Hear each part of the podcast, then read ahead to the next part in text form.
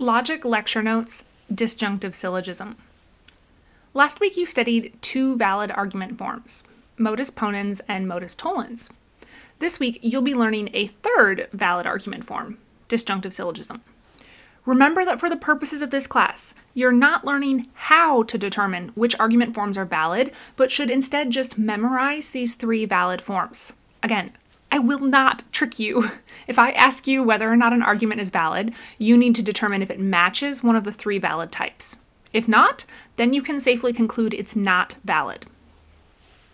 The form of a disjunctive syllogism is either P or Q, not P, therefore Q. If you replace P and Q with any sentence clause, you will have a valid argument. The first premise presents alternatives, the second premise denies one alternative, and the conclusion affirms the remaining option. One note before I get to examples.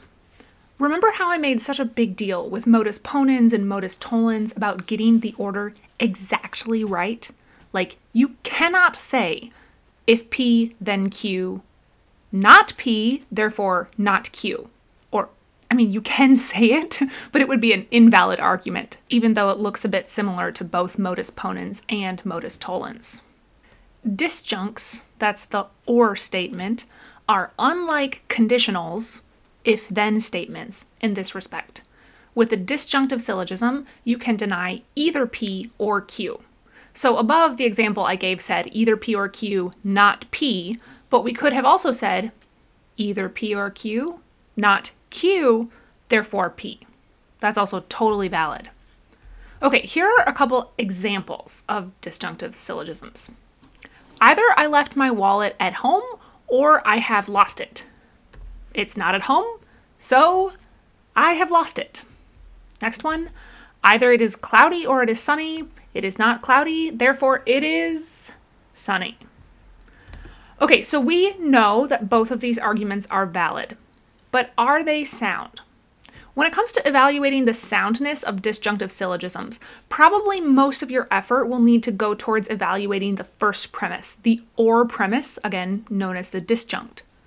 In particular, you will want to watch for a false dilemma. So, to return to the examples above, is it really true when missing my wallet, I must have either left my wallet at home or I lost it? No, it could be that someone stole it, it could be that I left it in a coffee shop. For the second argument about clouds or sunny, is it really true that it's either cloudy or sunny? No, it could be that it is neither cloudy nor sunny because it's nighttime. Or sometimes there are clouds in the sky when it is also sunny, although here it would depend on how we're defining cloudy, because you might claim that cloudy by definition means that we can't see the sun.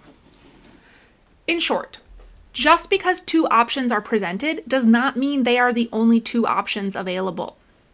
In order for a disjunctive syllogism to be sound, remember to have all true premises, it must be true that the only possible options are the options presented by the either or statement. One final piece of advice. If I ask you to give a sound disjunctive syllogism, you can make your first premise true, of the disjunct, true by stipulating. This means that you are cutting off certain possibilities for the sake of argument. So, for example, I might say, either you can have pepperoni or cheese pizza as my first premise. Now, technically speaking, this is not true. There are other pizza types in the world.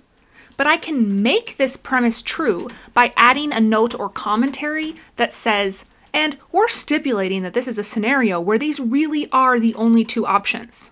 This would be side commentary to the argument, not a premise in the argument.